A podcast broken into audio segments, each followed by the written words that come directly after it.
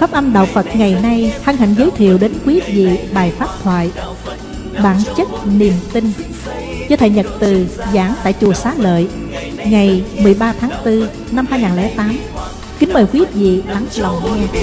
dựng xây tinh độ chân gian, đạo phật ngày nay dân hiến, đạo phật ngày nay huy hoàng, đạo phật năm châu bốn biển dựng xây tinh độ chân gian, đạo phật ngày nay dân hiến, đạo phật ngày nay huy hoàng đạo phật năm châu bốn biển dựng xây tinh độ chân gian.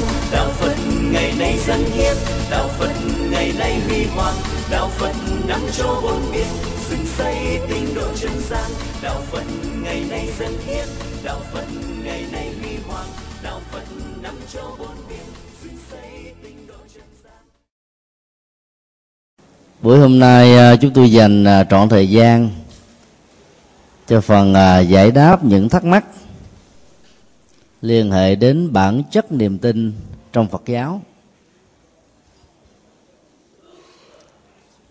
Niềm tin à, là chất nối kết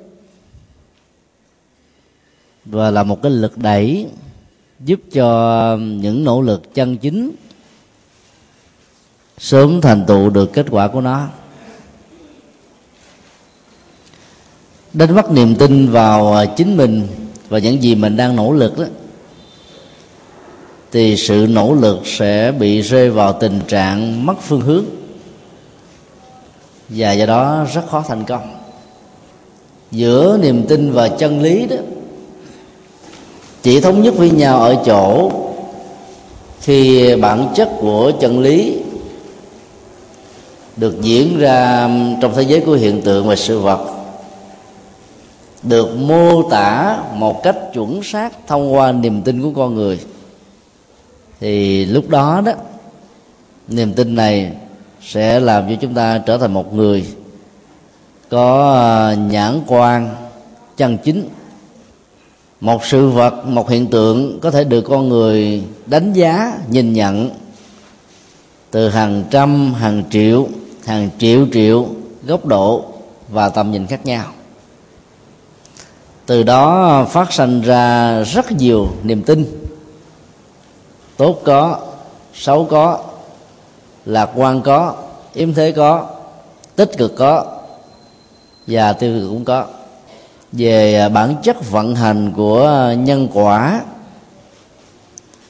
lệ thuộc vào duyên. Và tính tương tác của duyên khởi ở trong đời sống, hai quy luật vô thường, vô ngã tác động chi phối đời sống của con người. Những niềm tin như vậy đó sẽ giúp cho chúng ta hình thành nên một thế giới quan và một nhân sinh quan rất tích cực và có lợi cho việc xây dựng hạnh phúc, an vui của bản thân, gia đình, xã hội. Chủ nhật tuần trước, chủ nhật tuần này nếu theo dõi báo giấc ngộ đó thì quý vị sẽ có một niềm tin lẫn lộn. Mà bản chất của sự mô tả đó trên thực tế là không có sai. Nhưng dựa vào dữ liệu mô tả được đăng ở trên báo giấc ngộ về à, lịch giảng đó thì một số người lại à, hiểu lầm. Tức là mấy số à, lịch gần đây đó thì việc đăng tên của các vị giảng sư đi trước một tuần, thay vì đó, nó chỉ trước có một vài ngày. Báo không sai là bởi vì à, ở bên dưới việc đăng tin đó, người ta có ghi rất rõ cái ngày. Chẳng hạn ngày hôm nay là ngày à, 13 tháng 4 thì cái lịch này được đăng vào tuần trước. Còn à, ngày 20 tháng 4 đó lần sau thì lại được đăng vào tuần này. Cho nên nếu chúng ta chỉ đơn thuần có niềm tin vào những gì đã được mô tả công bố mà không uh, tập hợp hết tất cả những dữ liệu liên hệ xung quanh chúng thì niềm tin chúng ta giàu có uh, cơ sở nhưng dễ dàng rơi vào trạng thái bị sai lầm nếu như chúng ta có niềm tin và thói quen rằng là cái lịch giảng của ờ, chủ nhật kỳ này đó thì nó được đăng trước đó 3 ngày thì à, tuần vừa rồi đó là đại đức à, thích hoàng dự giảng. Nhưng mà lịch đăng á, trước một tuần á là bản thân chúng tôi và ngày hôm nay đó thì à, lại lịch lại đăng của tuần sau. Đó là hòa thượng thích thiên tâm sẽ giảng. Cho nên một số người à, lại điện thoại hỏi thăm các vị à, pháp sư và giảng sư được đặt trách tại giảng đường không biết là có lộn không? Thực ra thì không lộn ta làm trước một tuần. Như vậy là bản chất của niềm tin đó, nó dựa vào những cái dữ liệu sự kiện để đông đo tính điếm dẫn đến những cái phán đoán đúng hoặc là sai. Và niềm tin đó, nó khác hoàn toàn với à, các niềm tin thuộc các tôn giáo khác mà chúng ta thường quen gọi bằng một cái cụm từ mê tín dị đoan. Mê tín và dị đoan á, là cặp bài trùng. Ai à, có niềm tin sai lầm mặc dầu đó vẫn tốt cho họ về phương diện bỏ ác làm lành. Thay vì họ đi con đường trực trĩ thì họ đi con đường vòng. Đi lẳng quẩn rồi cuối cùng nó cũng đến. Nhưng mà thời gian công sức tâm huyết bỏ ra gấp hai cho đến hai chục lần so với một người có niềm tin chân chính. Còn dị đoan á, là những cái niềm tin vào những chuyện quấy gở chuyện uh, lạ kỳ những cái chuyện mà họ không thể lý giải về phương diện nhân quả, không thể phân tích từ góc độ khoa học, và cũng không hiểu tại sao họ phải tin. Và có lẽ là cái lý do tự an ủi rằng thà tin dư, còn hơn là phòng ngừa thiếu. Cho nên từ đó đó, có rất nhiều niềm tin đó, nó không ờ, ăn nhập vào bản chất của đời sống ngược lại đó, nó làm cho cái người có niềm tin sai đó, tạo ra biết bao nhiêu là mối lo, sự bận tâm, dao động, khó chịu và ảnh hưởng đến công an việc làm và sinh hoạt hàng ngày. Ở trên bàn chúng tôi thì có một số à, câu hỏi liên hệ đến à, bản chất của niềm tin chân chính. Trên cơ sở là nêu ra những cái niềm tin mà theo người đặt câu hỏi, không biết là đúng hay là sai mong dùng một nhãn quan Phật học để giải thích chúng.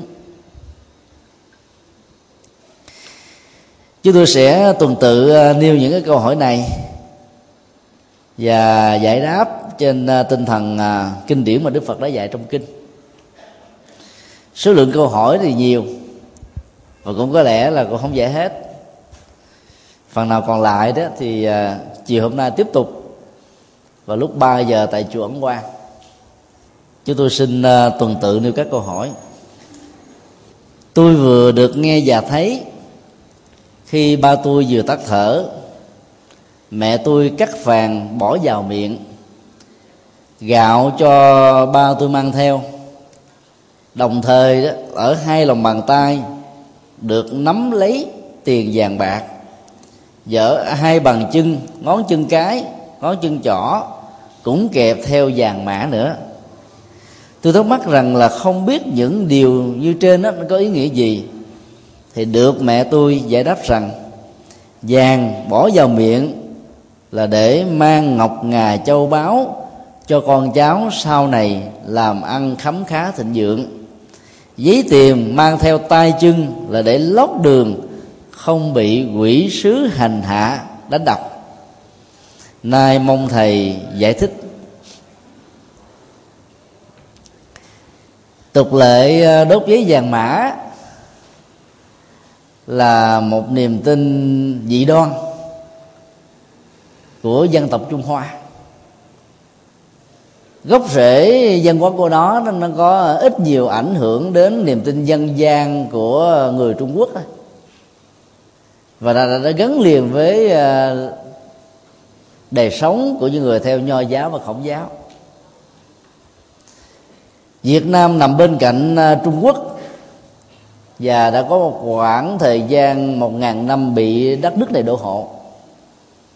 Cho nên các phong tục tập quán văn hóa, bao gồm luôn những niềm tin mê tín và dị đoan, đã lan tràn khắp nơi trong cái à, sức sống và dữ liệu văn hóa Việt Nam. Trong đó có à, văn hóa Phật giáo ở đây ờ, trước nhất chúng ta thấy là cái ờ, chất liệu tình thương của người thân dành cho người quá cố và mối quan tâm của con cháu đối với cha mẹ và ông bà tổ tiên đó là điều đáng được tán thán và nên được giữ lại. Cách thức thể hiện ờ, lòng thương kính, chăm sóc cho người quá cố đó là cần phải được điều chỉnh cho thích hợp. Văn hóa phương đông có quan niệm là việc lo lắng cho người quá cố là cách thức làm cho người còn sống được bình an và hạnh phúc. Dữ liệu văn hóa như thế rất là ấn tượng và cần được phát huy. Nhưng cái phương pháp thể hiện ở trong câu hỏi được đặt ra đó, nó là một sự dị đoan mà không hề có bất kỳ một gốc rễ dữ liệu thực tế nào để chúng ta phải tin? Do vì à, liên hệ đến à, sự chăm sóc cho người quá cố. Phần lớn chúng ta không bận tâm không màng đến rằng là việc làm như thế có nên hay không. Xin hỏi tại dạng đường chúng ta trên dưới à, bốn trăm năm chục người mỗi khi à, ở trong thân bằng quyến thuộc của mình có người quá cố đó thì à, quý vị có làm tương tự như vậy hay không? Vì nó lớn lên có không? Rồi, buồn 5 phút. Gần như là hầu hết giảng đường nếu là có có một vài vị nói là không. Vàng thật đó có bỏ vào trong miệng. Người chết không sử dụng được. Ngược lại đó gây cho họ một tâm thức và tâm lý chấp trước. Lúc mà con người phải xuất cái thần thức ra khỏi cái thân thể, đất, nước, gió, lửa, thì cái điều quan trọng hàng đầu đó là người thân cần phải hỗ trợ tâm lý cho người quá cố. Không nên để cho họ luyến tiếc bất cứ một cái gì. Cái gì để bên kế cận cái đó, đó nó nằm ở trong cái tầm à, phủ sống của tâm thức. Nằm ở trong cái vùng để ý của sự chấp trước. Và do đó đó cái tính liên lụy về các cái hiện vật như vậy rất cao. Chôn theo là một sự à, quan phí và là một cái nhân phá của. Chứ không thể nào là mang lại tài sản làm ăn khấm khá cho người thân đạo phật à, dạy chúng ta rất rõ là để giúp cho người quá cố đó, thì mình nên sử dụng những gì mà người đã có bằng cách là thuyết phục họ, làm cho họ có niềm vui để phát tâm. Cúng những gì mà họ có cho các công trình từ thiện, dưỡng lão, cô nhi, cơ nhở, bụi đề và nhiều chương trình phúc lợi xã hội khác tất cả những cái tài sản ờ, khi được cúng như vậy mặc dầu ờ, về phương diện luật pháp nó không còn là sở hữu và mình không còn là sở hữu chủ của vật đó. Nhưng về phương diện nhân quả và phước báo đó, dầu chúng ta không muốn, không vọng cầu, các hạt giống đó nó được ờ, tăng trưởng và nó theo chúng ta ở trong hành trình của tái sanh chúng tôi thường tạm gọi nó là cái ngân hàng công đức. Cho nên đó là khi mà chúng ta làm có tài sản, ngoài việc chu cấp hiếu thảo, lo lắng cho gia đình, những cái phận sự xã hội, thì chúng ta cũng nên đầu tư cho công đức và phước báo ở đời sau do đó đó là việc chôn theo đối với người thân đó chẳng những không có lợi mà còn có hại.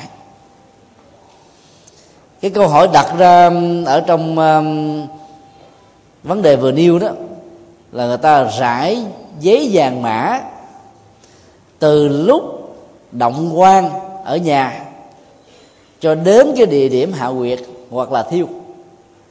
Và quan niệm dân gian cho rằng đó là quỷ sứ có mặt khắp mọi nơi mọi chốn phải ờ, để cho bác dẫn đường, tức là làm công tác mãi lộ, để cho mọi việc được hanh thông. Chúng ta áp dụng cái tâm thức của xã hội loài người để ứng dụng cho tâm thức của xã hội ờ, những người quá cố chưa được siêu, là không đúng. Bởi vì đó xã hội của những ờ, hương linh chưa được siêu do chấp trước, hận thù là một xã hội rất là đáng tội nghiệp và cần được sự quan tâm của chúng ta. Thông qua các khóa lễ cầu siêu, hướng dẫn, hương linh buôn xã chúng tôi gọi đó là một cái xã hội là bởi vì họ cũng có những cái đề sống giao tế, sinh hoạt bằng sự tưởng tượng. Họ chỉ còn có một cái khối tâm thức và sự đối kém về phương diện cảm giác, nhận thức, giác quan, thẩm mỹ, vật thực và các mối quan hệ xã hội rất là cao. Cho nên là cái ảo giác về sự hưởng thụ như là một thói quen khi họ còn sống đó, làm cho họ cảm thấy hài lòng với những cái phong tục mê tín dị đoan của người còn sống như càng hài lòng trong những phong tục sai lầm đó thì họ lại càng bị rơi và bị khổ ở trong cảnh giới của sự chưa được tái sanh. Gọi là một xã hội không có nghĩa là họ có những cái um, uh, giao hoán về uh, phương diện giao dịch các dịch vụ mua bán tiếp nhận để à, tiêu thụ chúng như là xã hội của con người còn sống. Vì là một sự tưởng tượng cho nên những cái dữ liệu và hình ảnh gần cuối cuộc đời hay là trước cái chết đó, nó sẽ trở thành một cái hình ảnh khống chế. Và họ sống với tâm thức như vậy. Ví dụ khi người quá cố mất đang rơi vào tình trạng là bị đứt hai cái chân thì à, tâm thức của họ tồn tại trong trạng thái này với một cảm giác rằng là họ là người không lành lẹn hay chân. Và nếu như có một cái sự giao thoa tâm thức giữa người sống quá cố ở trong tình huống này, thì người còn sống cũng cảm nhận rằng đối tượng hương linh mà mình thấy được đó cũng không có hai chân cái ảo giác và sự lưu giữ lại như một cái cơ chế tiếc nuối của tâm lý đó đã làm cho họ lẳng quẩn ở trong khổ đau. Cho nên là việc à, rải tiền đốt tiền không giúp cho người thân người quá cố chúng ta sử dụng được bất cứ một cái gì. Mà ngược lại theo nhân quả của nhà Phật đó, là chúng ta đang đốt tài sản. Mua nhiều là chúng ta đang phí phạm tài sản nhiều. Mua ít chúng ta đang phí phạm tài sản ít. Và cái nhân tổn phí tài sản do mình ý thức trên cơ sở của niềm tin mê tín và dị đoan làm chúng ta sẽ um, tổn phước về những gì chúng ta đầu tư. Cho nên là người phật tử thì không nên đốt giấy vàng mã, vân vân.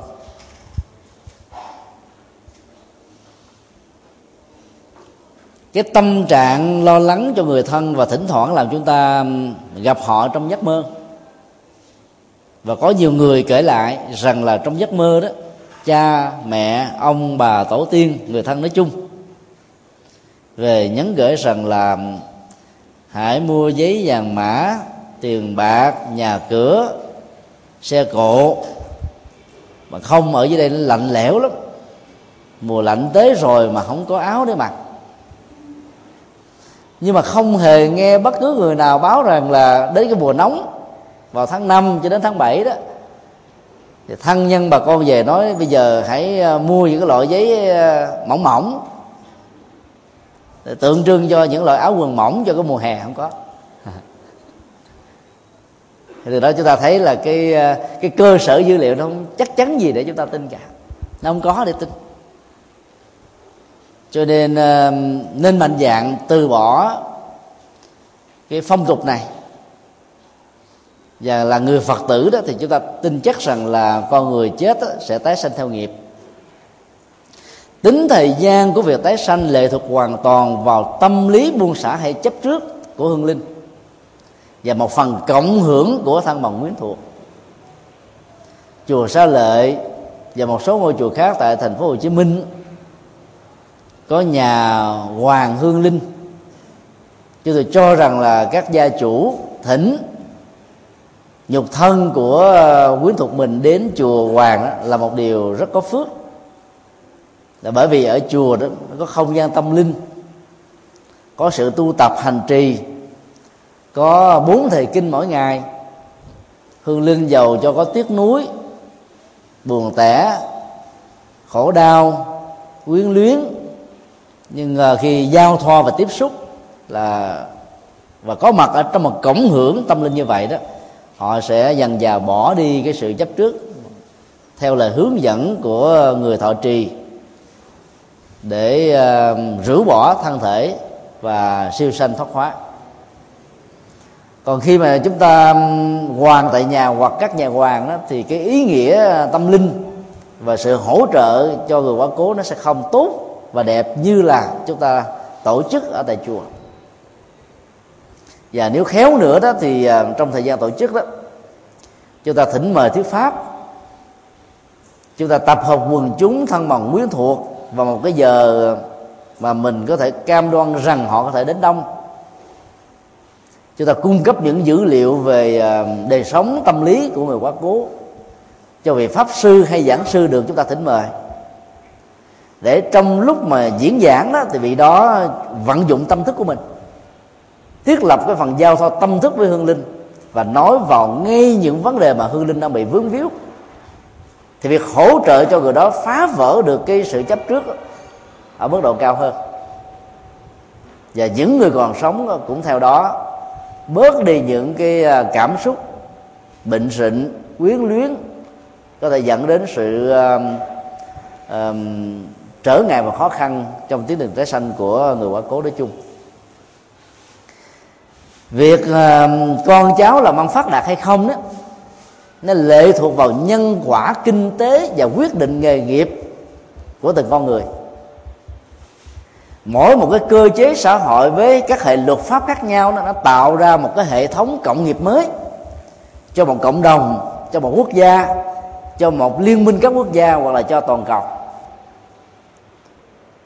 mấy chục năm à, về trước à, trong cái phong trào à, giải phóng nô lệ, thì cái chủ nghĩa cộng sản trở thành cái giai đoạn quan trọng để giành độc lập cho nhiều quốc gia bị áp bức. Thì cái cộng nghiệp kinh tế trong giai đoạn đó là kinh tế quốc danh và do vậy là muốn giàu sang phú quý thì phải nghiên cứu, nắm vững cái nền kinh tế quốc danh này. Cái đó là một cái hạt hạt nhân để có được các thành quả đảm bảo được đời sống uh, sung túc về kinh tế. Và bây giờ đấy ngay cả những nước cộng sản đã bắt đầu uh, theo cái cơ chế thị trường mặc dù gắn thêm cái đuôi cơ chế thị trường theo định hướng xã hội chủ nghĩa một sự chấp giá theo một cách thức nào đó thì chúng ta thấy rằng là cái cấu trúc nhân quả về kinh tế đó, trong xã hội đã bắt đầu được thay đổi theo và do vậy muốn giàu sang phú quý chúng ta phải nắm vững về cái à, nhân quả của kinh tế thị trường. Các tiểu thương á, phải dần dần nhường bước một cách không khoan nhượng cho các đại thương. Và yếu tố thương hiệu đã trở thành là một cái à, trong những cái phương hướng chủ đạo chung của nền kinh tế này. Và muốn sống tồn tại vững chãi về phương diện kinh tế, thì buộc chúng ta không thể nào không biết cái cộng nghiệp nhân quả của cơ chế thị trường. Chứ không phải là hễ chúng ta có đầu tư là thành công. Hễ có làm phước báo là mình tự động giàu sang phú quý. Nói như thế là chúng ta chưa hiểu được học thuyết nhân quả, vì học thuyết nhân quả nó còn có cái phần quan trọng nhất là duyên. Mà duyên đó nó bao gồm là cái cơ cấu luật pháp, hoàn cảnh xã hội, điều kiện thời gian, không gian đối tượng đầu tư và các cái nghệ thuật quảng cáo cũng như là cái cung cách giao tế để giữ khách hàng, hài lòng khách hàng dân dân tất cả cái đó nó đều là duyên để tạo ra một cái thành quả tốt về việc làm ăn. Nếu chúng ta không bận tâm về việc này và cứ nghĩ rằng là tôi đã đi chùa làm từ thiện nhiều, chư phật, gia hộ, quả tốt nó sẽ được trổ là lúc chúng ta sẽ bị rơi vào sự chủ quan. Mà lại thiếu kiến thức về nhân quả, thì kết quả sẽ không được cao do đó là việc đốt vàng mã, chắc chắn rằng người thân không sử dụng được. Chôn theo những kỷ niệm vật, làm cho người thân quyến luyến những kỷ niệm vật đó, cũng khó mà ra đi. Tương tự cũng như thế, khi cúng kính cho người quá cố chúng ta cũng đừng bài những món ruột của người đó. Ví dụ, bố là người thích ăn phở Hà Nội. Từ ngày qua đề cho đến 49 ngày ngày nào cũng ba cử cũng phở Hà Nội. Người quá cố ăn không được, nhưng mà sự liếm tuyết và thói quen và sự hưởng thụ đó làm cho người đó khó ra đi. Là tương tự những việc bài cúng những cái vật thực được xem là sự thích thú của người quá cố khi còn sống cũng không nên. Cho nên à, chúng ta chỉ cúng cho họ những thời kinh và tư vấn tâm lý làm thế nào để giúp cho họ buông xả. Đó là cái um, điều quan trọng nhất. Cũng tương tự như thế chúng ta cũng không cần phải cúng um, tâm sen động thổ tại vì quan niệm nho giáo đó cho rằng là mỗi một khu vực có ông thổ thần. Chỉ giống như trong nhà đó có một người chủ nhà. Trong một làng xã có ông thổ thần khi đi đó phải trình báo ông. Cái văn hóa này đó là, là văn hóa khai tử. Mà bây giờ chúng ta đã khai báo cho chính quyền địa phương rồi. Và nó là một cái cơ cấu xã hội thay thế cái niềm tin mê tín dị đoan ngày xưa do đó chúng ta không cần phải cúng đạo độ mà người thân của chúng ta vẫn có thể siêu sanh tốt, còn cúng càng nhiều càng trở ngại. Ở trong tất cả um, các bài kinh từ à, kinh điển Bali cho đến kinh điển Đại thừa, không có bài kinh nào là kinh cúng đạo lộ, kinh nào là kinh hạ quyệt kinh nào là kinh nhập liệm, kinh nào là kinh cúng cơm, không hề có. Chỉ có những bài kinh hướng dẫn tâm thức cho hương linh buông xả ở trong thế giới vô thường. Bài biện ra nhiều thì khi quý thầy đi tụng kinh cũng đại bi bát nhã thôi. Các phật tử ờ, theo dõi và tham dự vào các cái ban hộ niệm thì mình thấy bài bát nhã tâm kinh đó, dạy chúng ta là quán chiếu ngũ uẩn dây không độ nhất thiết khổ ách. Là trọng tâm của cầu siêu trong bát nhã tâm kinh đối với hương linh là nằm ở chỗ này thì các hương linh không thấy được. Dòng cảm xúc này là không. Nhận thức phân biệt này là không. Sự liếm tuyết về tình thương trong gia đình là không. Tất cả gia tài sự nghiệp mình tạo được là không. Cho nên họ bám dưới theo cái đó và bị dướng lụy. Các bài sám được sử dụng có chọn lọc đó. Cũng à, khai thác vào yếu tố à, nhận thức về vô thường vô ngã để giúp cho hương linh buông bỏ do đó, thay vì chúng ta đốt giấy vàng mã, tốn kém tiền bạc và phạm vào cái tổn phước của bản thân, thì chúng ta lên làm những công việc công đức. Nhiều phật tử thuần thành, chúng tôi được biết đó, đến cái ngày lễ tang đó, thì họ vận động người ta cúng dường ờ, và đi ờ, điếu rất là nhiều. Trước khi động quan và đêm trước của ngày động quan đó à, tập hợp quần chúng lại và tuyên bố với mọi người là toàn bộ số tiền đó là được bao nhiêu? Chẳng hạn như là 200 triệu 300 triệu được sử dụng cho các hoạt động từ thiện ở địa điểm A B C nhất định nào đó để cho tất cả mọi người cùng dự quan hỷ với việc làm này. Thì cái việc mà điếu như là một cái quan hệ xã hội hỗ trợ cho những uh, cái nỗi nỗi khổ niềm đau trong sinh lịch sử biệt nó được nhân lên thành một cái hoạt động công đức về phương diện xã hội. Thì ý nghĩa của các cái lễ cầu siêu như thế rất là cao và khá ấn tượng. Cho nên là các phật tử đó thì chúng ta đừng có từ chối tiền phúng giếng, phúng điếu. Nhiều người giàu có nghĩ rằng là phúng điếu là làm cho thân bằng quyến thuộc của mình mang nợ những người đi điếu mình giờ chúng ta đổi cái thói quen đó bằng cách là làm từ thiện thì cái đồng tiền điếu viếng của người thân và làng sớm đó sẽ được tạo công đức thêm lần thứ hai. Và người quá cố cũng như là đại diện thân quyến, nói chung là gia chủ đó lại trực tiếp làm được việc phước báo này. Cho nên tự tha đều được lưỡng lệ, người sống lẫn kẻ mất đều được an vui. Muốn làm được như thế thì chúng ta phải mạnh dạng rũ bỏ dị đoan rằng là thế giới cõi âm cũng có cái nhu cầu tiêu dùng về phương diện kinh tế như là những người còn sống. Cái đó chỉ là một cái ờ, sự sai lầm thôi. Thực ra thì ờ, nó không có một cái cơ sở gì để chúng ta tin. Câu hỏi uh, kế tiếp. Xin cho biết phật giáo quan niệm như thế nào? Về năm tháng ngày giờ cưới hỏi ma chay khai trương xuất hành. Những niềm tin như thế có được được xem là chân chánh hay không? Tại sao đó? Rất nhiều chùa sử dụng cái này như là một phương tiện dìu dắt chúng sinh. Nhưng chúng tôi được biết, trong Phật pháp có nhiều phương tiện cao siêu khác. Tại sao quý thầy, quý sư cô và các tự viện không sử dụng các phương tiện chân chánh hơn, mà phải sử dụng một phương tiện quá thấp. Bản chất của câu hỏi vừa nêu cho thấy là người đặt câu hỏi là một phật tử nghiên cứu phật pháp khá vững vàng. Có rất nhiều à, phong tục tập quán và những niềm tin của dân gian và các tôn giáo khác đã được du nhập và bị đồng hóa với bản chất niềm tin chân chính trong đạo Phật.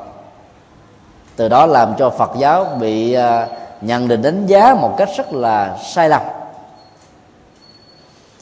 Như là một cái đà cản làm cho giới trí thức và những à, người à, có tinh thần tự lập, tự lực nói chung đó, có cảm giác là xa lánh đạo Phật. Đó là một sự đáng tiếc. Phật giáo và đặc biệt là kinh tạng Bali Đức Phật nói là năm nào cũng tốt, tháng nào cũng lành, ngày nào cũng bình yên. Nếu tâm thức, hành động, quyết định và sự nghiệp của chúng ta luôn luôn là những cái tốt. Câu tuyên bố đó cho thấy rằng là cái quan niệm về tốt xấu trên cơ sở của chục thời gian quá khứ, hiện tại và vị lai đó, làm cho con người kéo theo các mối lo về tâm lý hơn là giải quyết được chúng. Có nhiều uh, gia đình chuẩn bị à, uh, hôn thất cho con cái không chỉ đến một ngôi chùa mà đến nhiều người khác nhau để hỏi. Càng đến nhiều ngôi chùa thì càng quan mang nhiều hơn. À, mỗi người có một kiểu. Sách vở nó cũng có nhiều học thuyết. Người ta dựa chính yếu ở trên ngũ hành tương sinh và tương khắc. Tất cả mọi sự vật hiện tượng cho đến là 12 con giáp hay là màu sắc đó, đều được phân ra thành ngũ hành kim mộc thủy hỏa thổ. Và chúng được hoạt động theo hai cơ chế thuận để tạo ra sự phát sinh lẫn nhau và nghịch tạo ra sự cản trở và tiêu hủy lẫn nhau. Cái quy luật này đó rõ ràng nó là một cái à, gì đó mang tính vật lý và khoa học nhưng mà cái tâm lý lệ thuộc vào chúng làm chúng ta sẽ không được bình an. Hai đứa thương nhau, một cái tấm núi, không thể là tách rời nhau. Giả sử có đi coi, không đi coi nó cũng cưới nhau à. Ấy thế mà các ông bà cũng phải phải phải đi coi. Tới nơi ờ, nào đó mà gặp ông thầy pháp hay là ông thầy tu, mà nói rằng là hai đứa này mà cưới nhau, trước sau gì cũng ly dị, làm cho cha mẹ không muốn cưới và cản phá của cuộc hôn nhân đó cho nên đó nó trở thành là gieo một cái nghiệp là phá hoại hạnh phúc gia can của con cái mình. Và về phương diện luật pháp, nó cũng ngược hoàn toàn với những gì mà luật pháp đã quy định. Là những bậc cha mẹ thì chúng ta tư vấn về hướng đi, về tương lai, về cái tiêu chí của một người vợ, một người chồng theo tinh thần Phật dạy chúng ta làm trọn vẹn cái phần tư vấn và những hướng dẫn cần thiết để giúp cho con à, em của mình định hướng tương lai của chúng còn việc quyết định á, là để cho mỗi người tự làm lấy công việc đó. Tức là tinh thần của Phật giáo là một tinh thần rất là dân chủ.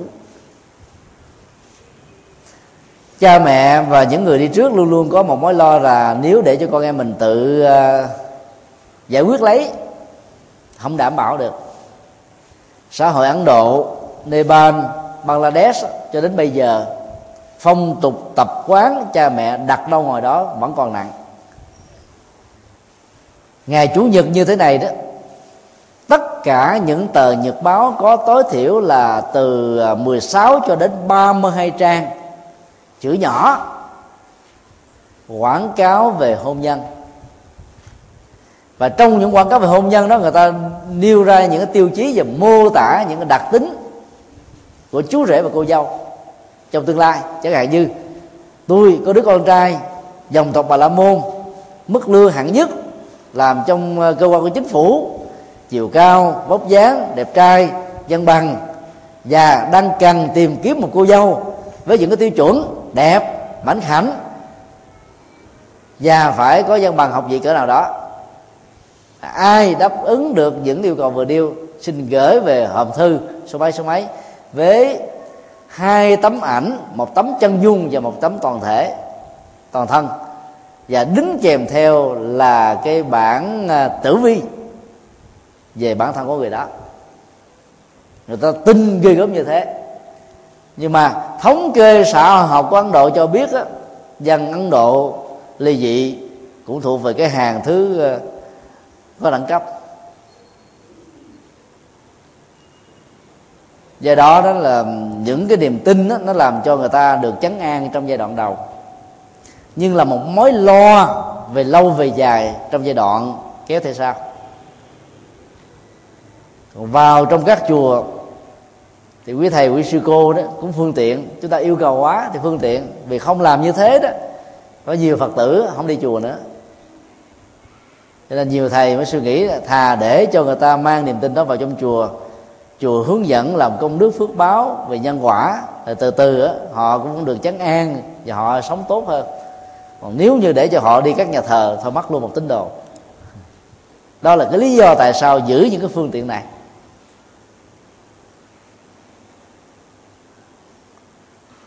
Một khi chúng ta đã gieo rắc một niềm tin dù là mê tín. Và nếu niềm tin đó nó không được ờ, đáp ứng một cách thỏa mãn đó chúng ta bị ấm ức. Nhưng khi nghe về cái tính à, xấu của nó đó, thì là chúng ta là bị hoang mang nhiều hơn. Cho nên là những người phật tử đó, chúng ta nên mạnh dạng mỗi khi tổ chức làm các việc gì đó, chúng ta cũng không cần phải bận tâm. Vào cái năm tháng ngày giờ, hên xui may rủi, mà chúng ta hãy dựa vào cái tính điều kiện thuận và nghịch. Ví dụ, đến thời điểm đó, chúng ta đã chu tất hết tất cả những điều kiện cần thiết để cho công việc khởi sự được thành công, thì chúng ta làm điều đó có thể được áp dụng cho à, xuất hành ma chay ngày giờ khai trương vân vân. Mỗi một năm đó, người ta chọn một cái ngày khai trương theo các cái lịch tàu. Và cái ngày khai trương đó chúng ta thấy là gần như là 60% các cửa hàng khai trương vào một ngày. Theo thống kê đó thì à, công việc làm ăn đó không phải ai cũng thành công. Có người giàu sang phú quý, có người tán gia bại sản, có người thì phải đi tù tại vì bị tổn thất nhiều quá, thiếu nợ nhà nước. Cũng cùng một ngày khai trương mà tại sao lại có hiện tượng như thế? Là bởi vì cái nhân quả đầu tư trong à, kinh tế nó có khác nhau, cho nên dẫn đến cái kết quả khác nhau, chứ không phải cái ngày nó quyết định cái kết quả. Do vậy thì chúng ta không nên sợ bất cứ cái gì thường à, các tu sĩ phật giáo đi xuất hành đó là vào những cái ngày tâm nương. Bởi vì đi sớm về sớm đường nó trống trơn ta kỵ ta mê tín quá cho nên là ta không có đi nhiều. Mình làm việc vào những cái ngày như thế được hanh thông lắm. Còn đi vào những cái ngày tốt đó, người ta nghĩ là tốt đó, thì mình làm rất là khó. Ra đường kẹt xe. Thay vì đi 15 phút mất thành 2 tiếng. Và tối thiểu cũng là một tiếng. Do đó đó là cái, cái tính cách mà thuận nghịch về uh, chiều thời gian đối với các công việc mặc dù chúng ta không phủ định đó nhưng cái niềm tin về nó như là một chân lý bất di bất dịch để quyết định mọi sự thành công và thất bại của con người đó là cần được điều chỉnh. Trong Phật pháp có rất nhiều phương tiện để à, dẫn dắt người mới bắt đầu phát tâm vào trong đạo. Và những cái phương tiện về à, tam tông miếu tạm gọi như thế nó được xem là một cái phương tiện khá hữu hiệu. Thỉnh thoảng giảng đi đó chúng tôi thường à, dùng một khái niệm à, vui vui là ngũ minh thời đại mới. Nhà sư thời hiện đại đó phải biết năm loại này. Thứ nhất đó, là nhất dương chỉ tức là phải biết võ thuật đồng hành với thiền. Vì võ thuật bây giờ nó, nó trở thành là một cái phương tiện để giúp cho người ta có sức khỏe kêu ta đến học thiền kêu ta đến niệm phật đó, chưa chắc ta đến tham dự nhiều. Nhưng mà bài ra một cái môn võ nào đó rồi trong lúc hướng dẫn chúng ta hướng dẫn cho ta chánh niệm tỉnh thức hay là gắn liền với danh hiệu của đức phật a di đà như là chùa hoàng pháp đã la chẳng hạn. Thì hai trong một nó vẫn tốt hơn chỉ đơn thuần là giá trị sức khỏe và y học. Và nhất là ở phương tây đó quý thầy quý sư cô nào biết về nhất dung chỉ đó phật tử đến chùa đông người phương tây làm việc như, theo một cái cơ chế biến con người như là một cái máy, ít vận động, cho nên là phải có nhất dung chỉ để giúp cho họ vận động dễ dàng. Ở nhà họ tự làm, họ nản lắm là bởi vì thế giới đó là thế giới nhà, đèn nhà ai lấy tỏ. Nên ta cần đến cái không gian xã hội trong giao tế, mà ngôi chùa đó, nó trở thành là một cái địa điểm rất là thích hợp. Nhị thiên đường là nhà sư hiện đại, cần phải biết về thuốc thang phải biết về à, tư vấn tâm lý về bệnh nhân dân để giúp cho à, các phật tử có thể vượt qua những cái giai đoạn khó khăn nhất ở trong cuộc đời của mình. Khi à, các phật tử là mình lâm trọng bệnh cũng nên báo cho các chùa để các chùa đi thăm viếng tư vấn hỗ trợ. Những cái hoạt động tư vấn như thế nó rất là có ý nghĩa và đã làm cho người đó vững chãi niềm tin không đau không sợ hãi không khủng hoảng và không tiếc nuối. Tam tông miếu những nơi nào mà làm như thế này đông lắm. Phật tử tới đùm nước gấp 10 lần những ngôi chùa khác. Vấn đề ở chỗ là sử dụng nó như thế nào. Nếu như mà mình à, à, hướng dẫn cho các phật tử mà để cho họ bị lệ thuộc vào cái đó hoàn toàn để cho họ phải lệ thuộc vào ngôi chùa và lệ thuộc vào mình, đến mình để mà giải quy giải quy. Làm như thế là chúng ta đang tuyên truyền mê tín dị đoan. Còn nếu sử dụng nó như là phương tiện vì không làm những điều đó, người ta sẽ mất cơ hội đến chùa. Nhưng ở trong quá trình làm chúng ta hướng dẫn về nhân quả, làm phước báo. Chẳng hạn như nói những câu đức năng thắng số, cho nên đừng phải lo cái chuyện này chuyện nọ. Để an ủi, giúp người ta. Thì cái phương tiện đó vẫn không phải là một phương tiện dở. Cái chữ số 4 không biết dùng cái từ gì? Tạm gọi là tứ đổ tường. Các chùa à, Việt Nam ở hải ngoại thì bây giờ thỉnh thoảng phải tổ chức lô tô để làm từ thiện cho một cái công trình nào đó. Bán đấu giá các văn hóa Phật Phật giáo, ngay cả luôn các tượng Phật để làm các cái công trình phúc lợi xã hội. Phải tạo ra một cái cơ chế để cho người ta có được một cơ hội để đóng góp ở trong cái ờ, sự nghiệp chung. Và muốn như thế đó thì ờ, chúng ta cũng phải phương tiện để cái tôi của người đóng góp nó, nó có một cái chỗ đứng. Mặc dù học thuyết vô ngã của nhà Phật đó, thì khuyên cái người về đóng góp đó là không nên bận tâm về cái này. Nhưng mà cái cơ cấu xã hội với những cái phong tục thói quen ngàn đời người ta thích như vậy. Những cái cuộc ờ, từ thiện vận động nào được trực tiếp trên đài người ta đóng góp rất là nhiều vì triệu triệu người biết đến. Còn những cái gì mà làm thầm lặng đó giàu có ý nghĩa, xã hội và công đức, cũng ít mấy người quan tâm. Cho nên khai thác những yếu tố tâm lý như thế này thì à, chúng ta cũng nên à, tận dụng để tán dương công đức và xã hội hóa việc làm lành. Do đó là chúng ta cũng nên có một cái nhìn à, đừng quá khắc khe khi các chùa làm các việc đó bốn năm ờ, thuyết giảng tại ờ, úc, mỹ. Chúng tôi đã tham dự nhiều cái ờ, chương trình vận động từ thiện, mổ mắt, hay là thiên tai, hoặc là giúp đỡ cho những cảnh đời bất hạnh. Các tiệc chay ghi quỹ đó nó thường bán bằng cái vé, mà giá thấp nhất của nó là 15 đô cho đến 50 đô. Sau khi trừ cái tiền thuê nhà hàng, ăn uống các dịch vụ xong rồi đó thì người ta cũng còn lại khoảng à, 50% để làm các việc công đức. Mà muốn người ta đến dự đông thì phải có những cái chương trình hấp dẫn, phải có à, bán đấu giá, phải có à, tán dương công đức, phải có những cái chương trình ca, phải có giao lưu, phải có phỏng vấn, vân vân.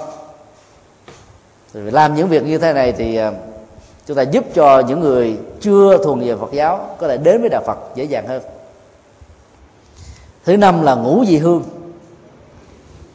Là vào chùa được ăn cơm chay thì ai cũng nghĩ rằng là mang cái phúc về nhà. Cho nên chùa nào mà có ờ, chiêu đãi thực phẩm chay người ta đến rất đông. Ở Việt Nam á, thì ờ, chúng ta chỉ chiêu đãi vào những cái ngày như ngày rằm tháng giêng tháng tư tháng 7 tháng 10 còn những ngày khác là không có chiêu đãi miễn phí không ạ. À? còn ở hải ngoại đó thì chùa nào muốn phật tử đông nguyên một ngày chủ nhật đó, ta đến chùa, cứ cho ăn cơm miễn phí, thì ta khỏi bận tâm đi chỗ khác. À, cái món nào mà làm ăn ngon á, người ta không quên, dẫn người khác cùng về.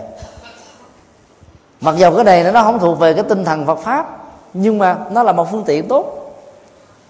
Dẫn người ta về chùa ăn một bữa cơm chay, giảm bớt một nghiệp sát. Có ý thức về cái hạt giống từ bi và tình thương mặc dầu nó chỉ là một cái uh, uh, giọt nước ở trên sa mạc nhưng nó vẫn là một nhân tố tốt. Chúng ta cũng nên phát huy. Nói chung là các phương tiện ở trong chùa đó thì nó có thể có nhiều. Dĩ huyễn độ huyễn là học thuyết của nhà phật. Đối với những người đang sống ở trong huyễn mà chúng ta lấy chân để mà hướng dẫn họ chưa chắc là họ đã chấp nhận. Hãy nhớ đến cái câu à, à, ca dao ở trong dân gian việt nam đó thằng bồm có cái quạt mo phú ông muốn đổi ba bò chín trâu bồm đâu thích. Bè gỗ liêm bồm cũng không màng. Bất cứ cái gì giá trị càng nhiều lần đó, là nó càng giỏi nó không thích. Mà cái tâm thức của thằng bờm chỉ có mâm soi thôi cái mà nó đang cần. Thì căn tính của chúng sanh cũng như thế có những người à, chất chứa quá nhiều ở trong cái nguồn tâm thức của mình các mê tín và dị đoan mình à, cung cấp các dưỡng chất tâm linh như những sản phẩm cao cấp nhất cho họ thì họ sẽ bị dội ngược liền bội thực. Tiêu quá không nổi. Thì dẫn dắt từ từ để cho họ vào. Có nhiều chùa cho chúng tôi biết là hàng năm đó họ cũng tổ chức đi uh, châu đốc. Đi hành hương châu đốc. Thực chất là họ muốn dẫn cho người ta đi à, các cảnh chùa nhưng mà nghe đến châu đốc á, thì người ta liên tưởng đến à, bà chúa sứ. Người ta nghĩ rằng là bà có thể phù hộ thế này thế kia. Xung phong đăng ký đi rất là nhiều. Nhưng mà khi đến nơi đó thì à, thấy đâu có dẫn tới. Dẫn đến các chùa. Rồi có chương trình giảng kinh thuyết pháp vân vân. Cái đó đó vẫn không được xem là một sự dối trá. Ở trong kinh diệu pháp liên hoa đó Đức Phật có đưa ra một ánh dụ. Cái ngôi nhà đang cháy các đứa con đang mãi mê chơi những cái ờ, vật dụng ở trong nhà. Rồi người cha mới hứa rằng là các con hãy ra đây đi. Cha sẽ tặng cho con ờ, những loại ờ, chơi tương tự. Những đứa con nghe mê quá, nhào ra bên ngoài, nhờ đó thoát chết. Chứ không phải nó vì thương cha, vì nhớ cha, vì quý quý kính cha mà ra, không có. Hay là nghe lời cha. Bởi vì người cha đó là cam kết sẽ thỏa mãn những nhu cầu hưởng thụ của chúng thì chúng sẽ ra và đáp ứng theo. Nhưng mà khi ra đó thì người cha không à, ban tặng cho những thứ đã hứa, mà cho những cái tốt hơn. Thì đức như lai cũng như thế. Trao cho chúng ta một nội dung phật chất và giá trị tâm linh. Và khi những người mà chưa tiếp nhận và chưa thấy được cái giá trị cao cấp đó, thì tăng ni đó có thể à, có được cái khai, tức là mở và những cái phương tiện quyền xảo để ờ, dẫn dắt, hướng về. Nhưng mà sau khi người ta đã biết đạo rồi, qua những lễ thức quy tâm bảo, thì những người xuất gia sử dụng phương tiện đó cần phải tháo dỡ cái phương tiện mà mình đã đặt ra. Còn nếu không làm như thế, mình bị sai lầm. Xây cất một cái ờ, tầng lầu đó, thì chúng ta cần phải có những cái dàn giá. Muốn cất cái tầng thứ 20 thì phải có cái dàn giá bằng tầng 20 hoặc là cao hơn nó nhưng mà muốn cắt thêm một tầng nữa thì cũng phải tạo thêm một cái dàn giá mới. Nhưng mà muốn sử dụng các cái tầng và những cái dịch vụ ở bên trong cái tầng nhà như thế đó, chúng ta phải tháo dỡ toàn bộ các dàn giá sau khi việc xây dựng nó được hoàn tất. Cho nên phương tiện nào cũng cần phải được tháo dỡ nó đi. Ai bài ra các phương tiện mà không tháo dỡ chúng thì bị chịu cái cộng nghiệp nhân quả. Còn cái người biết sử dụng trong tình huống nào đối với ai trong giai đoạn nào bối cảnh nào thì sử dụng các dàn giá. Và đến thời điểm nào thì tháo dỡ nó thì người đó là người được gọi là có trí tuệ quyền xảo được kinh điển và tinh thần nhà Phật khích lệ tán dương. Cho nên là khi chúng ta nhận được đánh giá đó thì cũng đừng quá chủ quan và cũng đừng quá phiến diện. Phải xem coi cái người sử dụng đó đúng hay là sai tinh thần của nhà Phật. Bởi vì đôi lúc đó, tức là nhiệt tình quá, nhận định đánh giá là quan ức cho người sử dụng quyền xảo, được Đức Phật khích lệ như là một cái con đường dẫn người ta vào trong đạo lý của nhà Phật. Một câu hỏi khác. Quy y Phật pháp tăng thì không được quy thiên thần quỷ vật. Tại sao trong các ngôi chùa còn thờ ông quan công, ông táo, ông địa làm cho phật tử chúng tôi bị ngộ nhận và làm theo. Đưa đến niềm tin không chân chánh. Có phải những thờ tự này là sai với chánh pháp phật dạy hay không? Rất nhiều ngôi chùa cổ ngoài việc thờ phượng um, các đức phật, chư vị bồ tát, các vị a la hán và thánh tăng đó, thờ luôn ngọc hoàng thượng đế, cửu thiên quyền nữ, mẹ sanh mẹ độ bà chúa sứ ông địa ông táo ông thần và quan công. Không phải là chùa nào cũng thờ hết như thế. Những cái chùa ở vùng thôn quê. Khi mà các cái à, hoạt động gì hoàng pháp khai tâm mở trí đó, nó chưa được lan tỏa đó thì cái ảnh hưởng về cái phong tục đó nó vẫn còn. Và vậy đó, đó nó cần phải có một sự um, hợp tác từ ba phía để tháo gỡ những cái phong tục nó không thuộc về Phật giáo lan tràn và ảnh hưởng trong nhà Phật. Trước nhất đó là giáo hội phải có một cái chính sách thông qua những cái thông tư hướng dẫn về cái uh, nghi thức thờ phượng ở trong các chùa thể hiện đúng cái tinh thần văn hóa tâm linh của nhà Phật chứ không nên để cho cái tính khập khiễng và dân hóa của tôn giáo đa thần ảnh hưởng, tác động, chi phối, làm cho nhiều người bị dị ứng và đánh mất cơ hội đến với đạo Phật. Thứ hai đó, tự thân của các ngôi chùa cũng cần phải có một cái nhận thức và mạnh dạng, thay đổi và trở thành một cái truyền thống thờ phượng đúng tinh thần Phật dạy theo đường lối chủ trương chung của đạo Phật và của giáo hội Phật giáo có nhiều nơi đó không mạnh dạng là bởi vì nó là dân tộc hay là làng xã tại đây đó người ta đã có thói quen thờ đến vài trăm năm vài chục năm bây giờ làm như thế là, là tổn phước. Hay là di dời các tự như vậy là có thể là bị ảnh hưởng đến mạng sống tuổi thọ. Những nỗi sợ hãi đó, đó sẽ làm cho chúng ta nuôi dưỡng cái à, phong tục phi đạo phật ở trong cái cơ chế của đạo phật. Là điều không nên. Điều thứ ba đó nếu như những ngôi chùa chưa mạnh dạng làm điều đó, các phật tử đi chùa nên trình tấu một cái tờ đề nghị gửi cho giáo hội, gửi cho ban trị sự của tỉnh thành đó, gửi cho ban đại diện của ngôi chùa đó và gửi cho chủ trì của chùa đó đề ra những cái yêu cầu mà ngay từ cái ngày trở thành phật tử qua sự phát nguyện, nương tựa vào bao ngôi tâm linh.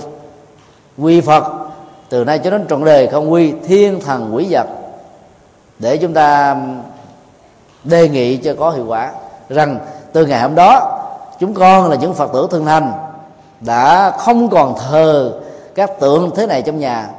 Thì cũng còn cũng mong những ngôi chùa là nơi tuyên truyền những học thuyết như thế, cũng không nên tiếp tục thờ. Lý do tại sao chúng ta không thờ? Tại vì nó không có nhu cầu trước đây đó, chúng ta không lý giải được cái hiện hiện tượng thiên nhiên giới. Tại sao có sấm sét? Chết người, chúng ta gán cho đó có một ông thần sấm. Tại sao có ờ, động đất? Sóng thần, cho nên chúng ta gán cho có ông thần núi thần đất thần biển thần sông.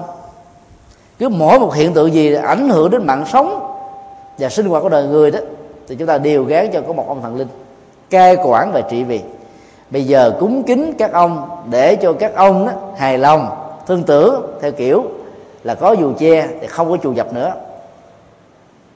Chúng ta tiếp tục nuôi dưỡng các hạt giống mê tín về gì đó. Bây giờ chúng ta đã hiểu rất rõ rằng là mọi việc diễn ra trong cuộc đời nó là một cái cán cân công bằng của nhân quả với các yếu tố là duyên tác động. Cho nên chúng ta không cần tin rằng là có một ờ, đối tượng nào đó phù hộ cho chúng ta là thượng đế hay là các thần linh.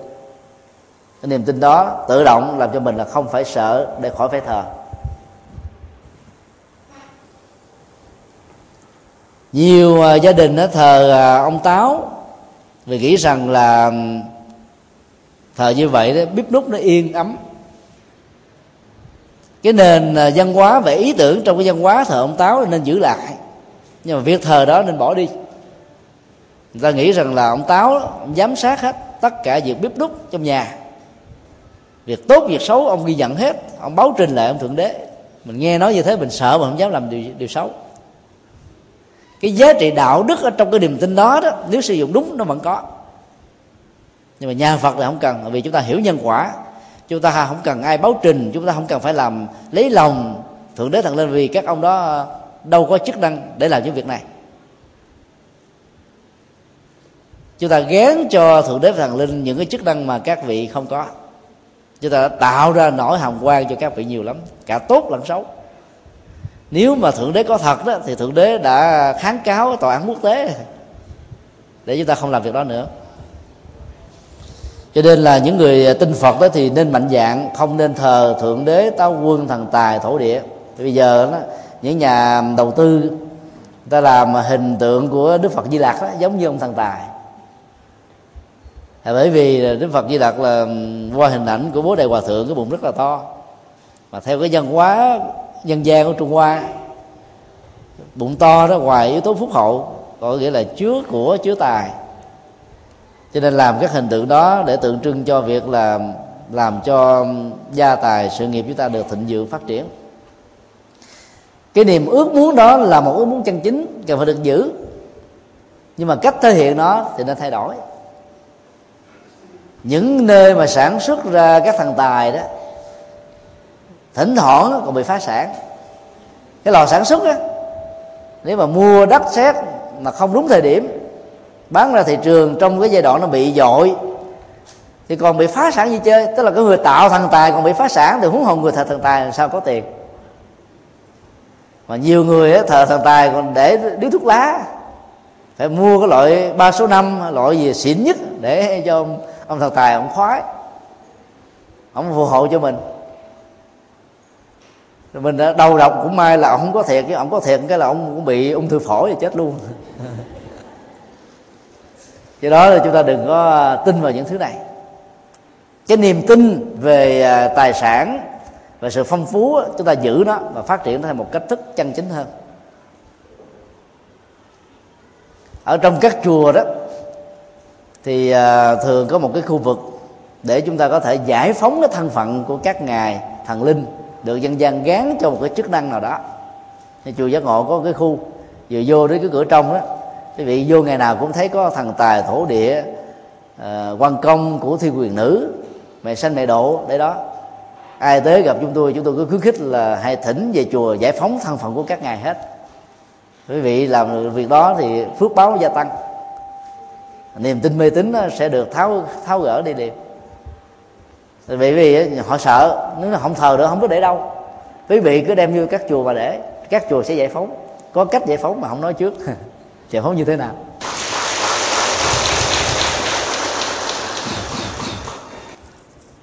Một câu hỏi khác ba con ra đi rất nhẹ nhàng, nhưng gia đình thân quyến lo sợ đi xem thầy bói nói rằng, ba con chết vào ngày sáu trùng tan. Mọi người cuốn cuồng tìm đến thầy bùa, thầy ngải, thầy pháp, thầy bói, thầy tướng. Và được các thầy dạy rằng là hãy tránh yếm dông linh ba của con để ba khỏi về bắt cả nhà. Niềm tin đó có đúng hay không? Trong dân gian nó nó có vô số các niềm tin mà việc chạy theo nó sẽ làm cho chúng ta mất hết sự bình an và hạnh phúc. Cái cấu trúc xã hội của con người đó được đức phật nói là số một ở trong các uh, chủng loại sự sống. Là bởi vì con người phát triển được ý thức. Nuôi dưỡng là đạo đức mà tạo ra một cái xã hội đó với sự vận hành tiến bộ nhất ở trong tất cả các xã hội là động vật. Con người nhờ có cái lương tâm cho nên đó, lòng hiếu kính của con cái đối với người cha người mẹ đó được xem là yếu tố hàng đầu. Và tình thương của cha mẹ dành cho con cái trong nhà cũng được xem là cái mối quan tâm. Ở trong giai đoạn mà người cha còn sống ở trong nhà của mình bao nhiêu tình thương giàu bệnh tật giàu là lao nhọc cỡ nào ông vẫn cố gắng là tìm tạo ra chén cơm manh áo hạnh phúc cho con cái của mình. Thì có lý do nào sau khi chết thì ông lại chủ yếm hay là làm cho con cháu thắt đi bắt đảo? Chuyện đó chị không có. Cái tính logic về cái phản ứng, cảm xúc, nó không thích hợp. Để chúng ta khỏi phải tin. Giả sử trong tình huống cái ăn quán giang hồ nào đó đã từng có, như là một sự bất hạnh giữa một người cha và một người con trong gia đình thì ngay cái giờ phút mà lìa đất lìa thân thể vật lý này đó người ta cũng còn phải ăn hận và hồi đầu để làm mới đời sống để tháo gỡ những cái ăn quán với nhau. Huống hồ là cái tình thân quyến sâu sắc bao nhiêu năm có ở trong một gia tộc nào đó. Cho nên đó là chúng ta đừng nên tin vào những cái ngày trùng tan tam tan sát chủ như các uh, sách tướng đã nói, vì niềm tin đó làm cho chúng ta bị khủng hoảng, trầm trọng lắm. Là những người ờ, biết sự chữ hán khá vững và cũng đã từng coi ngày giờ cho rất nhiều phật tử khác nhau. Chúng tôi dám cam đoan quý vị 365 ngày đó là có gần 300 ngày là trùng trang với tam tang. Hỏi bất cứ một cái nhà mà danh gia về về về ờ, ngày tháng không ai giải thích chúng ta tại sao nó là như thế. Vì có đâu giải thích. Tất cả những cái niềm tin về năm tháng ngày giờ liên hệ đến um, hên và xui tốt và xấu đó nó là một sự tình cờ trùng hợp. Và dân gian đó thì thường sử dụng cái kiến thức quy nạp biến những hiện tượng cá lẻ ở đây đó mà mình nghe hoặc là thấy biết được trở thành một chân lý và nâng nó lên thành một nguyên lý phổ quát quá ở mọi nơi mọi chốn là một sự sai lầm. Ví dụ, trong một gia đình nào đó, vừa mới hạ quyệt chôn người thân của mình, có một trận mưa to đã đổ xuống. Sau đó thì gia đình này làm ăn đúng với nhân quả và các phương pháp với những nghệ thuật, cho nên họ đã phát tài, phát đạt rồi dựa vào những cái dữ liệu như thế đó, thì người ta lại lý giải rằng là mưa sau khi chôn thì làm cho con cái phát tài. Thực tế chỉ là một sự trùng hợp thôi. Người ta là không biết rằng là cái việc đầu tư tốt, làm có phương pháp dẫn đến sự thành công. Nhưng dựa vào hiện tượng cái lẽ ta nhân lên thành một cái chân lý phổ quát. Chín mươi mấy phần trăm các kiến thức ở trong các sách bói toán là dựa vào à, cái kinh nghiệm quy nạp quy nạp thuộc về quá khứ. Mà bản chất của một sự vật hiện tượng nó diễn ra hiện tại đó, nó có những cái nó lặp lại cái quy trình của quá khứ. Nhưng phần lớn nó lặp lại theo cái cơ chế nhân quả của đó so với những gì đang diễn ra xung quanh. Cho nên có những cái tình cờ trúng là chúng ta lại tăng thêm niềm tin để cho cái mê tín và dị đoan đó là tiếp tục được trường thọ. Còn những cái mà nó không trúng thì chúng ta lại không có quan tâm bởi vì nó không bị ấn tượng do đó là tin vào năm tháng ngày giờ thế này thế kia đó là là, là nó rất là mỏi mệt. Người cha đã chết rồi. Cái niềm tin như thế làm cho chúng ta trở thành bất hiếu phải không? Bởi vì kể từ cái niềm tin đó là cả gia đình đều mất đi sự bình an. Nghĩ rằng cha sẽ về hại cha sẽ về ám ảnh cha sẽ về phá hoại gia can này. Tất cả những cái tình cảm đẹp mà chúng ta hiếu kính với người cha từ đó bị đổ sông đổ biển hết chúng ta tạo ra một nỗi hào quang cho người cha, tận tụy với gia đình, hy sinh cho sự thành công và hạnh phúc của những đứa con. Cho nên những người mà đã tạo ra những niềm tin như thế là bị hậu quả rất nghiêm trọng về đời sống gia tộc. Một người chết đã là một nỗi đau. Nên vào nỗi đau đó, những niềm tin mê tín để cho hàng trăm người khác cùng đau theo. Dù là nhiệt tình nhưng mà sự nhiệt tình đó sai phương pháp, cho nên nó nó gieo biết bao nhiêu là cái hạt giống xấu. Do đó là những người phật tử thì à, chúng ta không nên tin, vì tin như vậy là chúng ta bất hiếu, tin như vậy là chúng ta phản bội lại cái sự đóng góp và cái sự chu lo của những người thân ở trong gia đình của mình, đối với mình. Vấn đề còn lại đó là đừng bận tâm về cái ngày giờ chết, bởi vì chết nó là cái duyên. Kết thúc cái mạng sống đối với cái cơ chế năm uẩn sắc thọ tưởng hành thức cho ta vẫy tay vào đó không có nghĩa là mất hẳn. Hãy tìm cách để giúp cho người thân đó được ra đi một cách nhẹ nhàng. Một người cha ở trong gia đình đó, thì thường có trách nhiệm bởi vì phần lớn trong cái cơ cấu à, văn hóa của phương đông đó ta là trụ cột kinh tế. Cho nên khi mà họ ra đi ở trong cái tuổi mà mà họ nghĩ rằng là người vợ không còn sức lao động để làm con cái thì chưa có lớn, cho nên là không biết ai sẽ vào đó để gánh vác những cái trọng trách mà mình đã làm ở trong đời sống. Làm cho họ đó khó nhẹ nhõm mà ra đi. Thì tất cả những người vợ và con cái phải tâm quyết với nhau, đồng lòng một dạ. Đối trước hương án, thông qua các lễ cầu siêu, nói như thế này, vợ nói, thưa anh, em rất là trân trọng cái hạnh phúc mà anh đã dành cho em suốt một quãng đời vừa qua với những đứa con ở trong ngôi nhà và hạnh phúc như thế này, em xin phát nguyện là không tái giá. Vì trong thời gian sống với anh, em rất hạnh phúc. Và do đó không có một nhu cầu để đi tìm kiếm những hạnh phúc khác mà vốn nó không bằng cái mà anh đã dành cho ngôi nhà này. Chúng ta phải nói như thế để cho người kia an tâm. Thì dĩ nhiên là tâm lý con người phát nguyện rồi chưa chắc đã giữ được chờ năm sau hai năm sau người đó đi đi đầu thai rồi, lúc đó có quịch lại hướng của ông sao? Nó chơi về thôi chứ nếu mà mình giữ được vẫn tốt hơn. Còn những đứa con á, thì mình phải nói rằng là, thưa cha, chúng con có được trong cuộc đời này là nhờ vào cha. Tất cả chúng con lớn được ngày hôm nay là nhờ vào sự hướng dẫn đó. Cho nên chúng con sẽ nối kết tình thương hòa hợp với nhau để lo cho gia tộc này để lo cho mẹ để làm cho cha hãnh diện và tự hào. Mong cha hãy an tâm đừng lo lắng.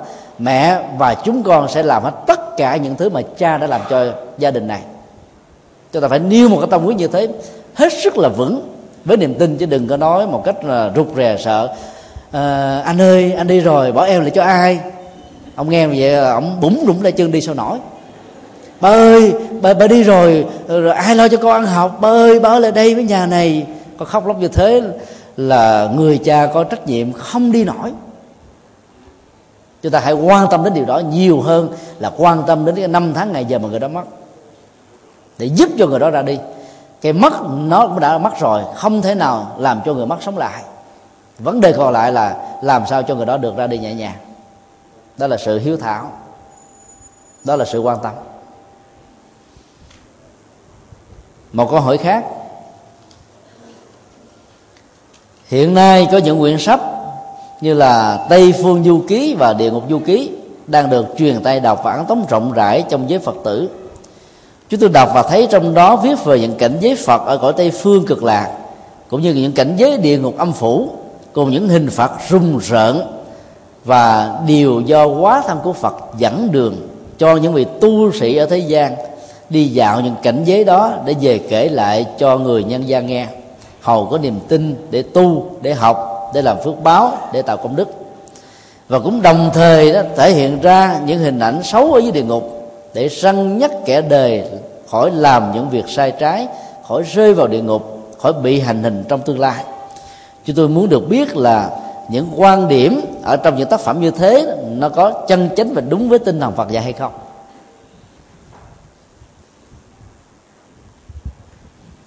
Các tác phẩm về Tây Phương Du Ký và Địa Ngục Ký có nhiều tác giả.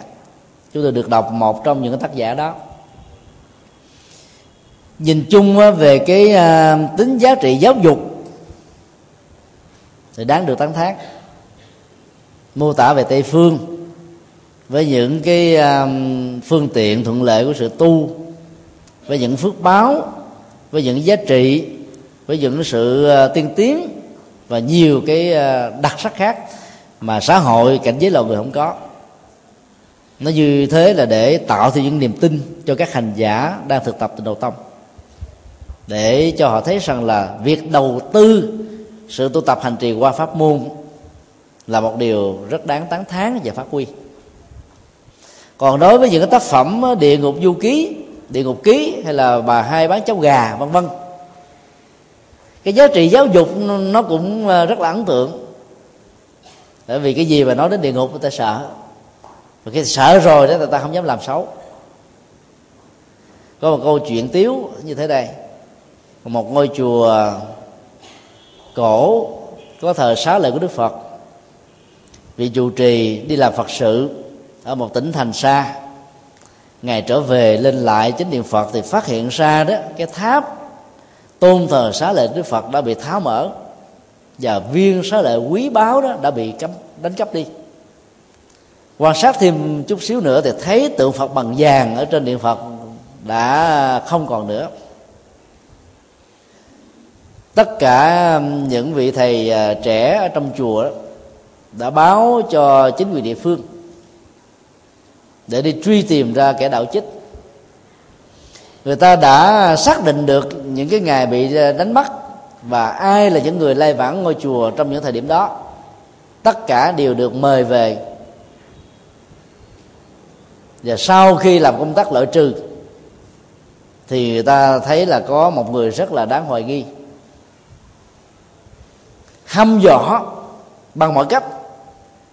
Cái người hoài nghi này đó, không hé một lời, không mở môi khi họa và thượng chủ trì được thỉnh mời đến, ông đã yêu cầu tất cả những người cảnh sát điều tra đó hãy ờ, bước ra bên ngoài, tạo một không gian rất là thân mật giữa cái người nghi vấn và hòa thượng mà thôi. Hai phút sau hòa thượng trở ra và nói rằng là, tôi đã có kết quả của sự điều tra. Hai tiếng nữa, anh ta sẽ giao trả tượng phật và duyên xá lệ cho chùa cảnh sát điều tra vô cùng ngạc nhiên hỏi là hòa thượng làm thế nào mà được như thế?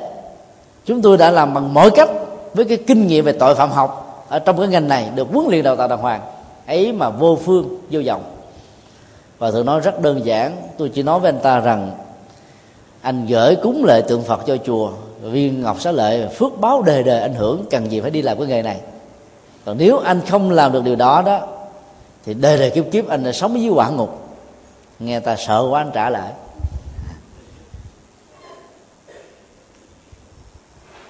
Ở tù đầy dài năm, sau đó ra hưởng được dinh hiển, ai không khoái không ạ? Cho nên có nhiều người ta hy sinh vài năm để hưởng vài chục năm. Thì theo cái kiểu mà cái nhìn thiển cận. Bây giờ nói là địa ngục vô gián là từ năm này sang kiếp đỏ không có một giờ phút, một cái giây tích tắc nào ngừng cái sự hành phạt rất là nặng nề gây gớm. Chảo dầu sôi, rồi là búa đập ờ, dao đâm mát chém bầm chặt thân thể ra thành ngàn mảnh vụn rồi sau đó ráp nối lại rồi chặt tiếp. Nghe kể không là muốn ớ cho gà. Nổi tóc gái. Cho nên ta sợ ta không dám làm. Dân gian việt nam mình cũng dạy con đó. Ăn cơm rơi đổ mà không chịu nhặt lên đó vì sau này mỗi một hạt cơm trở thành một con dòi chết xuống với âm phủ âm phủ sẽ bắt mình phải ăn lại. Sợ quá không dám rơi đổ cơm. Chứ nếu nói rằng là con ráng uh, tôn trọng cái uh, những người nông phu nghèo khó. Thì đứa con mình nó đâu có thấy ấn tượng đâu. Cái này ba má cho con ăn chứ con đâu có lấy đi xin từ ông nông phu đâu mà kêu con phải mang ơn ổng. Ba má phải bỏ tiền ra để mua à, các cái à, dịch vụ này chứ đâu phải con đi ăn xin họ đâu con phải mang ơn. Chưa chắc gì con cái chúng ta nghe nhưng mà nói rằng như thế đó nó sợ ăn giòi và nó không dám rơi đổ cơm. Thì mục đích của giáo dục tây du ký xin lỗi à, địa ngục ký nó nằm ở chỗ đó dĩ nhiên là phật giáo chủ trương là không có địa ngục. Ở trong những cái bản kinh điển đầu tiên đó địa ngục không có. Ví dụ như là kinh tăng chi đó được xem là những bài kinh nguyên thủy. Thì hình ảnh địa ngục đó, là chỉ được đưa vào sau này vài trăm năm sau sau khi đức phật qua đời thôi. Và khi đưa vào nó được mang à, với một cái mục đích đó, là giáo dục khuyến tấn cho người ta bỏ ác làm lành còn nhân quả đó, nó tự quyết định. Vì vậy với thì thể tự hình dung nếu có một cái ông đầu trâu mặt ngựa nào bầm chặt để mà xử những cái kẻ tội phạm dưới địa ngục theo cái kiểu mà mô tả là vô gián á, thì như vậy một ngày như thế là mấy ông đó là gieo có nghiệp sát gấp là triệu triệu lần phải không ạ? À? như vậy là ai xử với ổng? Rồi với cái nhân quả của những ông đó như thế nào? Rồi chẳng lẽ có cái địa ngục nữa để xử địa ngục đó và nếu có địa ngục nữa để xử địa ngục đó thì ai sẽ xử những cái người xử địa ngục thứ hai này? Cái truy như thế thì chúng ta thấy nó rất, rất là vô nghĩa. Nhưng mà ý niệm về địa ngục vẫn có lợi về đạo đức. Còn đạo phật là dạy chúng ta đó là nếu mình có một cái niềm tin chân chính đó, thì mình không cần phải sử dụng những cái phương tiện đó. Mà mình vẫn làm tốt và làm tốt vì lý do nhân bản và đạo đức. Chúng ta thấy nỗi khổ niềm đau của xã hội chúng ta không nên lòng quánh mặt làm ngơ phải dấn thân vào mà làm chúng ta thấy rằng là cái nỗi khổ đau của bao nhiêu người bị mất tài, mất của và bị phá hoại do bàn tay, do cái cái tâm sai lầm của con người làm ra, chúng ta cảm thấy là là thương và tội nghiệp cho họ, cho nên mình tôn trọng những gì mà họ làm ra. Và do đó chúng ta không vi phạm luật pháp. Cái nhận thức đó là một nhận thức nhân bản trên nền tảng xã hội, trên nền tảng đạo đức. Nó làm cho mình đó là đi một cách thẳng tắp, vững chãi thảnh thơi ở trên những gì chúng ta đầu tư chứ không phải là do sợ mà chúng ta làm sợ mà làm đó nó không bền không có ý nghĩa đạo đức xã hội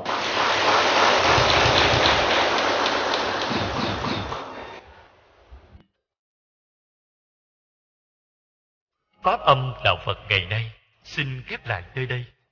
Quý vị muốn thỉnh hoặc ấn tống các đĩa CD về Đại Tạng Kinh Việt Nam, các kinh sách do Tỳ Nhật Từ biên soạn, các bài pháp thoại, các CD về âm nhạc Phật giáo, cũng như muốn đóng góp vào các hoạt động từ thiện của Đạo Phật ngày nay. Xin liên lạc theo địa chỉ Đạo Phật ngày nay, Chùa Giác Ngộ, số 92, Nguyễn Chí Thanh, phường 3, quận 10, thành phố Hồ Chí Minh, Việt Nam. Điện thoại 08 8 309 570 0908 153 160 Email buddhisttoday yahoo.com Thích nhật từ yahoo.com Website http 2 2 gạch buddhisttoday.com http 2 2 gạch tủ sách Phật học.com